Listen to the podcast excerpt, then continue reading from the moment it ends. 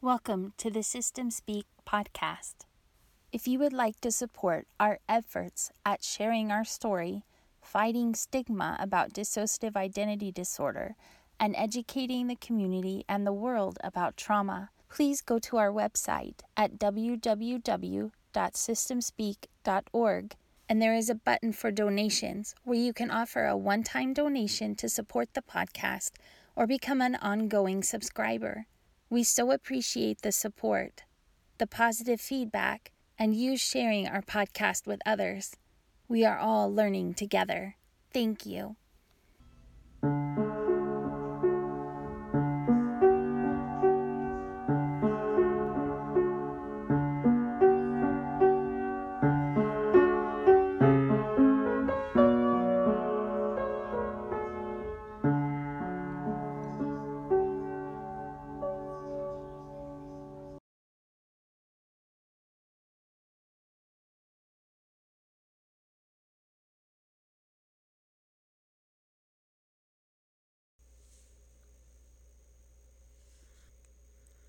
I want to tell you a story.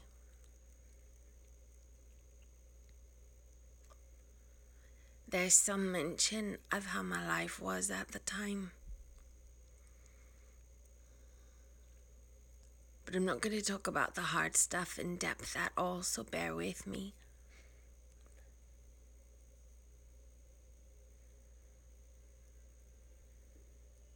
But if you're not in a good place to talk about it at all, just don't listen to this one. And always keep yourself safe.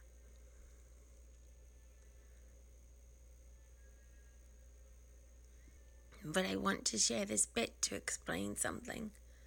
So I feel like it serves a purpose. Growing up, things were hard. Obviously. But what we've learned about relational trauma has given me new understandings to some things. In high school, we were in foster care again before we ran away.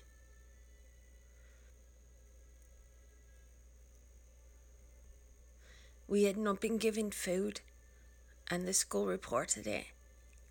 And we'd been beaten, and the school reported that. So things were really difficult. And at the time, we were going to a private school, a church school. That was next door to the church. But our class went across to the church for choir. And the choir teacher was a safe lady. She was kind and smiled, and I adored her. We didn't talk in high school at all not just from being deaf. We were mute, they said, because we never spoke a word.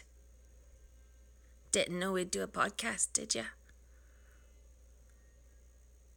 We had been back from Europe and in the States again.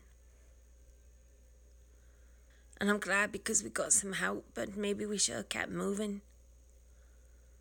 Maybe that's why we ran away again later. But she was kind, and we went for choir like we're supposed to, even though we didn't sing. But she said since we could sign, maybe we could just sign to the songs. So she put us on the stage in front of everybody, and that's what we did. I think she thought it was like Sister Act the movie had come out that year. That she could get the quiet one to express something when they knew so much was going on inside. There were a whole team of people from the church trying to help us at the school. We didn't have clothes and we didn't have food. And we had to work at the school to pay our bill because mother wouldn't pay it because she was mad at them for reporting us. So everyone was trying to help in different ways. You've got to watch out for those Whittakers. the ritzy family in town who tried so hard to be kind and generous. But lived a life I never understand. With resources I couldn't imagine at the time. But just as human as the rest of us. Which I could see, but no one talked about. That's when I learned everybody's got secrets, not just me. Whatever this choir teacher was trying to do, it worked. I didn't want it to work. It di- I didn't mean for it to work, but it did. So I didn't start talking, but I started writing. Like notebooks, except the notebooks hadn't been born yet. And I just wrote on index cards because it's what I could get from the school. Little bits of things. Poems or church words. And I left them on her desk each morning. Like secret notes.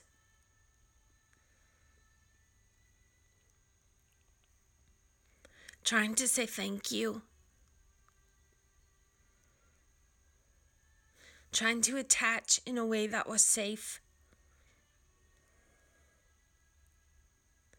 Not knowing it was weird and awkward, or that anything was wrong with it. I don't mean I liked her in an inappropriate way, and I don't mean that she did anything wrong. It was all very lovely and kind. Her trying so hard and me trying too. When I wouldn't respond to anybody else, even the therapist they sent. And what's funny about the whole thing is they tried to send me to the therapist, the same one that the college sent us to later. But because we were a minor, we couldn't go without the mother's consent and she wouldn't sign it. And then when we were in foster care, we ran away. And in doing so, avoided what would have helped us. But I didn't know that, did I? But this teacher, I kept writing her notes and leaving them on her desk. I thought I was reaching out, I thought I was making a friend. I thought she was someone safe. I didn't know they were all getting turned over to the police. But that piece wasn't the worst of it. One day I went to visit her. I had permission, they let me go because my work was finished. I went to help with something, sorting books or something. They knew I felt safe there, so they let me go. Which was unusual because the principal was very focused on getting me to conform and getting me to stay and trying to get me to participate. As if he could be a sergeant and force me out of my fears and force me to face all the hard things that I lived with already every day. But in a world where people were mean to me, and my mother beat me, and yelled at me, and locked me out, or locked me in, and wouldn't feed me, or help me, or do any of these things about relationships, or attachment, or attunement, or any of this that we've learned about in the last year. This teacher was at least someone who saw me and listened and let me be. And that was a terrifying feeling, but I was hungry for it. Not in any kind of inappropriate way, and nothing bad happened with her. I don't mean anything like that. But this day when I went to visit her, She was talking about our flute lessons because she was giving me flute lessons for free after school. And to me, it was a miracle, a big deal because it's something I never could have gotten to do on my own. An example of a hundred opportunities that a child doesn't get unless someone provides it for them. And she was doing that even though she wasn't being compensated. And that was something that was expression. It was something that was creative. It wasn't that I was any good at music when I couldn't hear well enough to do it right. It was that I could feel it in my bones. Like the cello. Is that I could say something without using any words.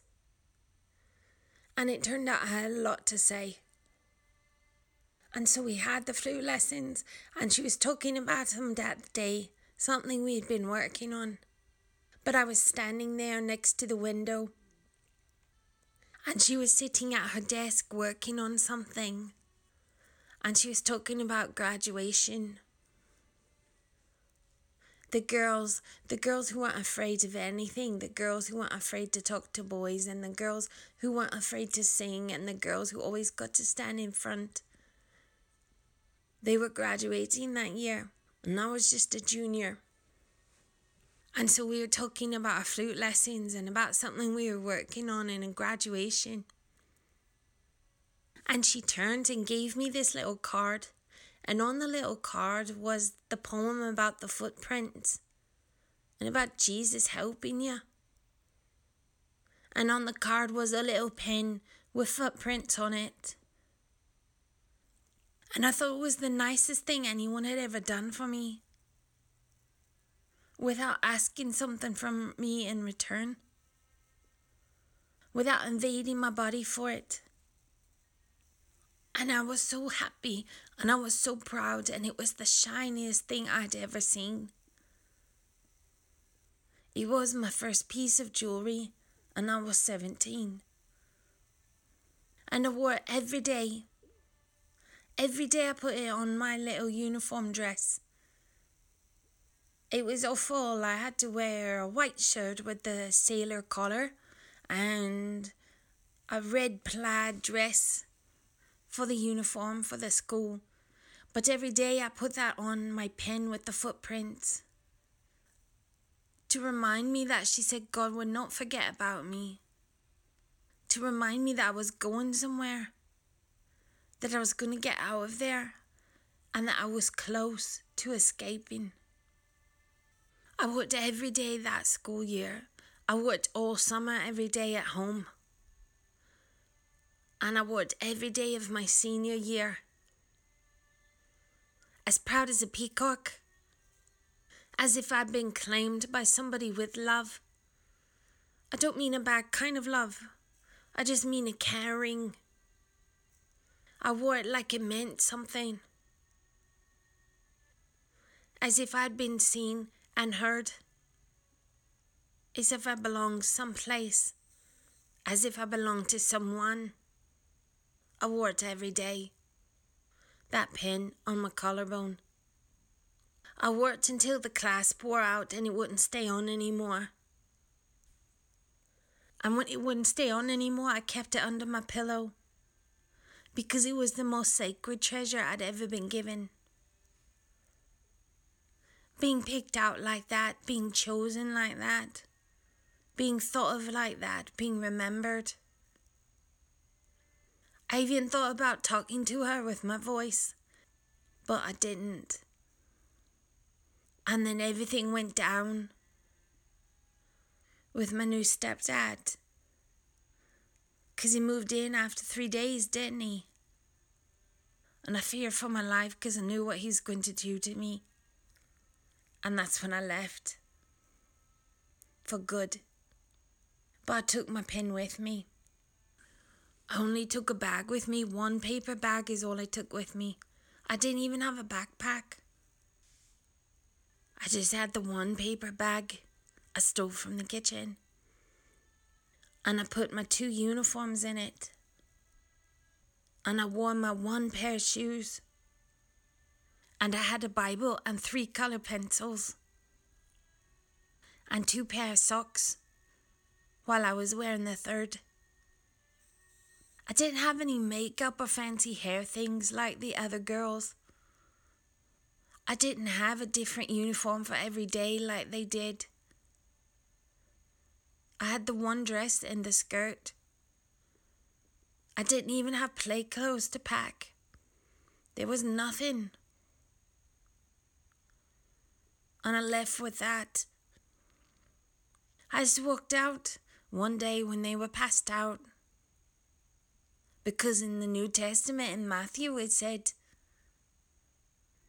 if you're not willing to leave your family for God, then what kind of love is that? And I thought, if God loves me at all, and if He knows so much, then He knows I'm going to die if I stay here. I've got to go. And so we ran away. We walked to the school, it was three miles away. And we just sat down until the sun came up. And then we had school like we always do with the bag under the desk. And I did my after school job like we always do. And then I used the locker rooms to take a shower and change into my other dress for the next day. And then I left school like I always do, except instead of walking home, I walked across to the church. And I hid in the balcony and I slept there. And that's how I finished high school. Until they found me four months later, before school got out, and realised what was going on.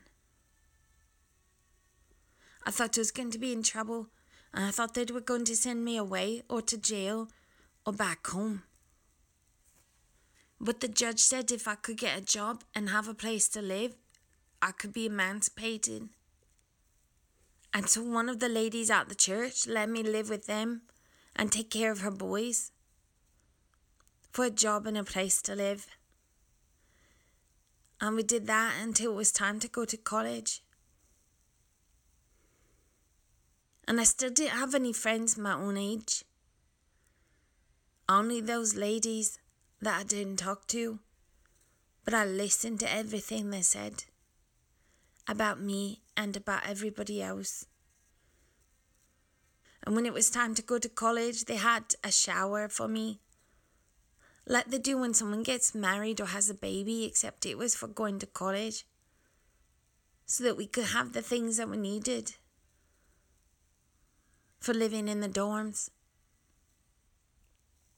And they gave me things like clothes for classes, clothes for Saturdays, a pair of tennis shoes, a blanket that we still sleep within our hammock now, things like shampoo and towels, everything we needed. And I thought I was going to die having to sit there and open everything it was so embarrassing. Everyone having a party about what I needed. But they were very proud of themselves for being so good at helping. So I opened things and I smiled and I tried to be grateful, and I was. But it was also humiliating. And I don't mean I was too proud for it because I knew I needed it. But there's always the waiting for the other shoe to drop when you get caught needing. And now I know what that's all about shame and misattunement and attachment or not having any, and so not really belonging ever even when they try to include you. Because even in the including, you're marked as different. And they can't win either. Because if they only focus on what's the same, then they're rejecting what is different, aren't they? Ignoring it, pretending it's not there. So there's no way to normalize it and there's no way to win. And if you can keep quiet about it, then you hold your shame inside by yourself. And they can go on feeling good about how good they are at helping. And I thought about this as we drove away to school, where that foster mom would tell the dean of the school, in the line in front of everybody, how I'd been abused, how I scream and cry in my sleep and how she was sure I'd been molested. It was like taking a big can of spray paint and painting the big A right on my chest. In front of all my new friends at my new school, while everybody else had actual parents, dropping them off and helping them decorate rooms as if they actually had choices about it. So it was a different kind of secret because no one sits in your shame with you. Because they want to feel better about making you better. And I realized it wasn't about me. It was about who they wanted to be. And them doing the right thing. For the God that they knew. and who they wanted to be and who they were. And that it wasn't about me at all. And that it meant nothing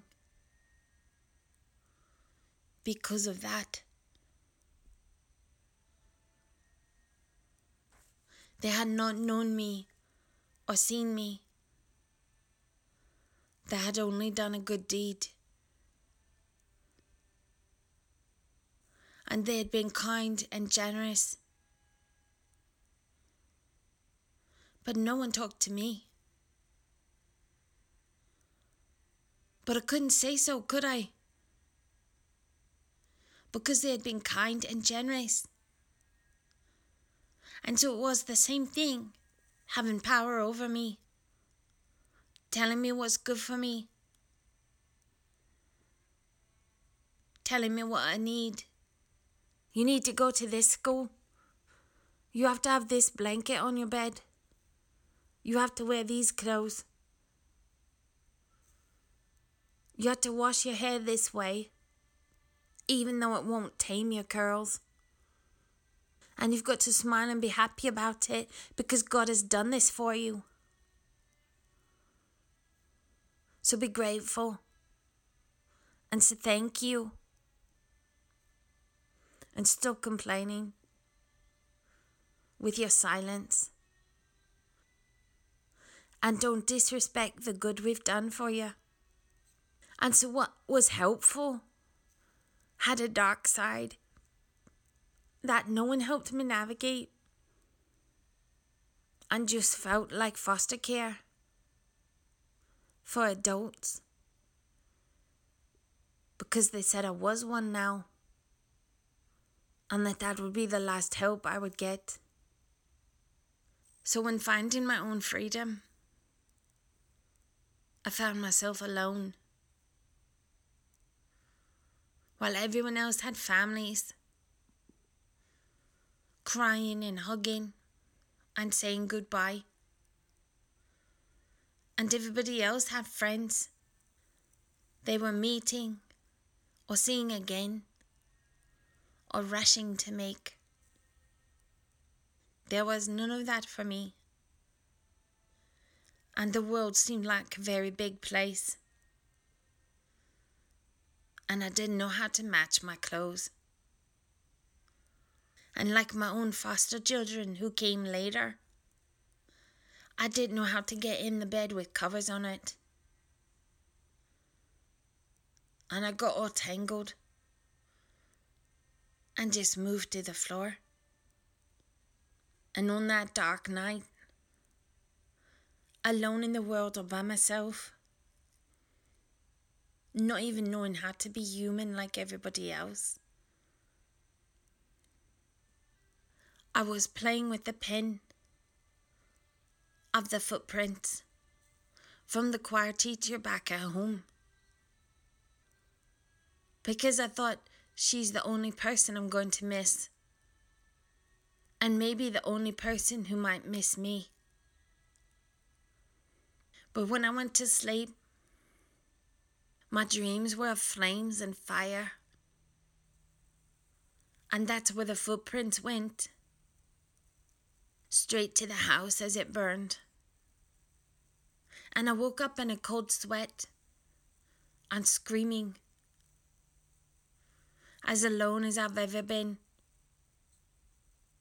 and with a horror that I'd never known before that made my skin grow cold and my cheeks grow hot.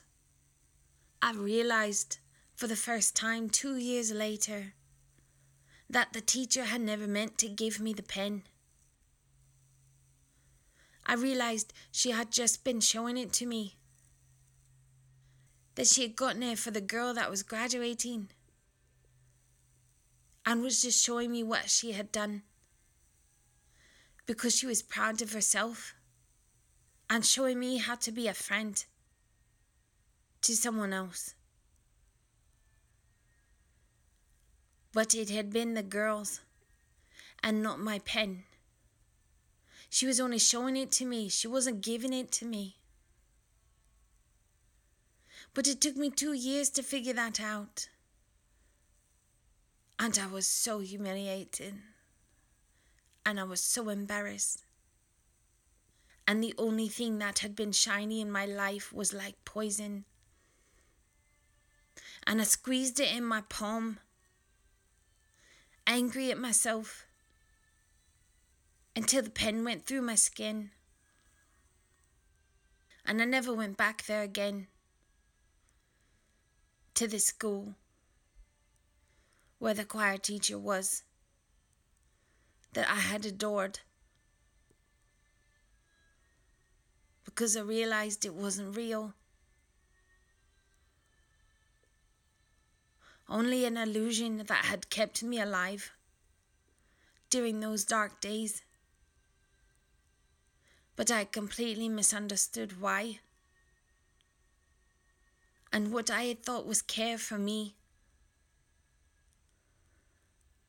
was only who they are and not about me at all. And so I started school college, my adult years, and clothes that weren't mine. In a blanket whose generosity was noted from the pulpit in front of everyone. And shampoo I didn't know how to use. And for all of it, I had to be grateful. Because they were kind and generous. Instead of thinking about how much it had hurt to be needing anything at all. And I didn't mistake people's attention again for a long time because I just didn't accept it. I didn't want to be the ministry project I didn't want to be the assignment. I didn't need to be pitied. It's not the same as being seen. And for all of the last year, I've dreamed about those footprints. And months and months ago, something happened that I don't want to talk about here right now that ripped me open all the way back through time to those footprints. A rupture that cannot be repaired. And that's why I've grieved as I have, and why it took me so long, and why I needed every minute of it. Because I'd been waiting so long to feel the depths of it. And there was despair to have fallen into it again, to have needed so much, so desperately, to have done that to myself again. Because I tried taking the pin that wasn't mine. And I didn't mean to. And I didn't realize it at the time. And this time it took longer to figure out. But I did. And it changed everything. Because then, in a podcast interview that you've not even heard yet, we figured out why and what happened and why it made me think of the footprints. Because, again, what I thought was about me and helping me and good for me wasn't about me at all. It wasn't my pen to take. And I felt badly for having done so. I misunderstood everything, and it caused so many problems. And I got out of it as gracefully as I could. But now I've got to go back to therapy, haven't I?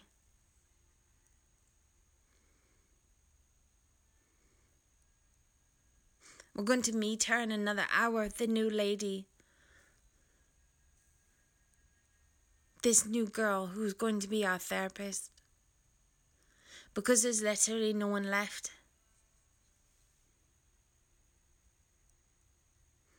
She's two hours away which is half as far away as the therapist was in Oklahoma.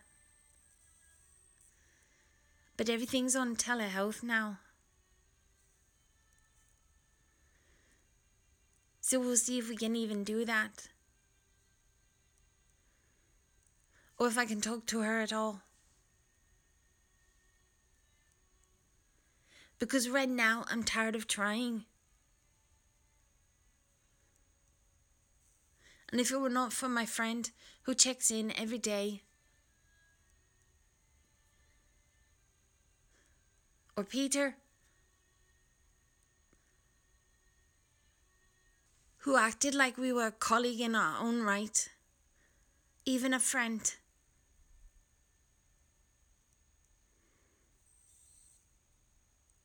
And could see us and hear us without shaming us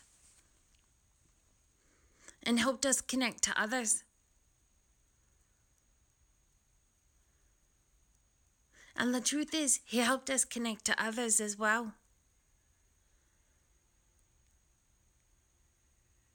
So that very slowly roots are starting to grow. And listeners did not give up on us.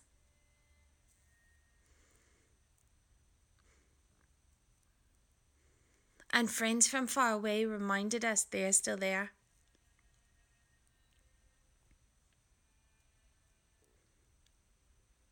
And the therapist sent us a book of words for when we don't have any.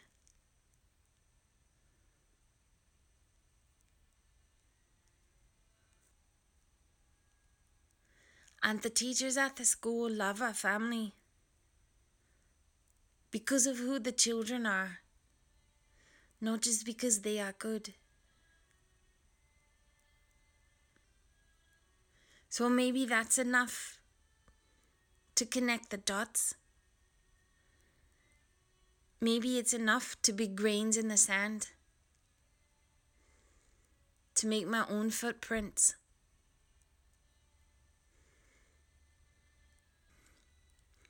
But the sky smells like storm.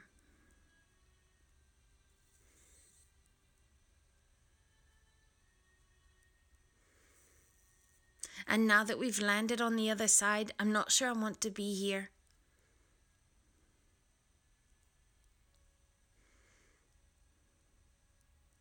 I'm not going to tell her about our system right away Maybe not at all. I'm not going to write to her in poems or in notebooks or give away words for free. I don't know if we'll like her or if she'll stay or we'll get to keep her.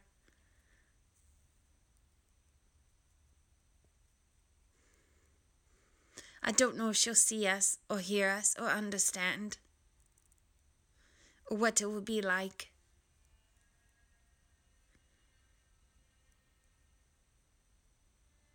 But what it feels like right now is that I'm all alone in the world except not this time. So, why do I even need therapy? Except I know. And I can see the scar in my hand where the footprints pushed the pen through.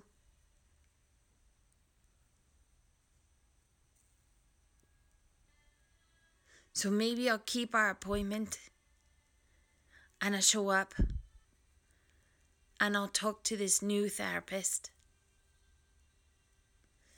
But I won't be crucified again.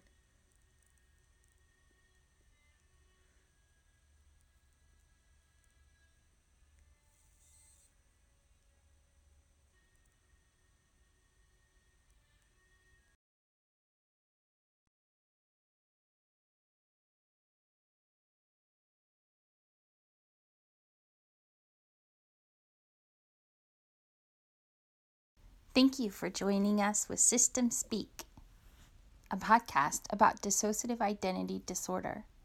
You can listen to the podcast on Spotify, Google Play, and iTunes, or follow along on our website, www.systemspeak.org. Thanks for listening.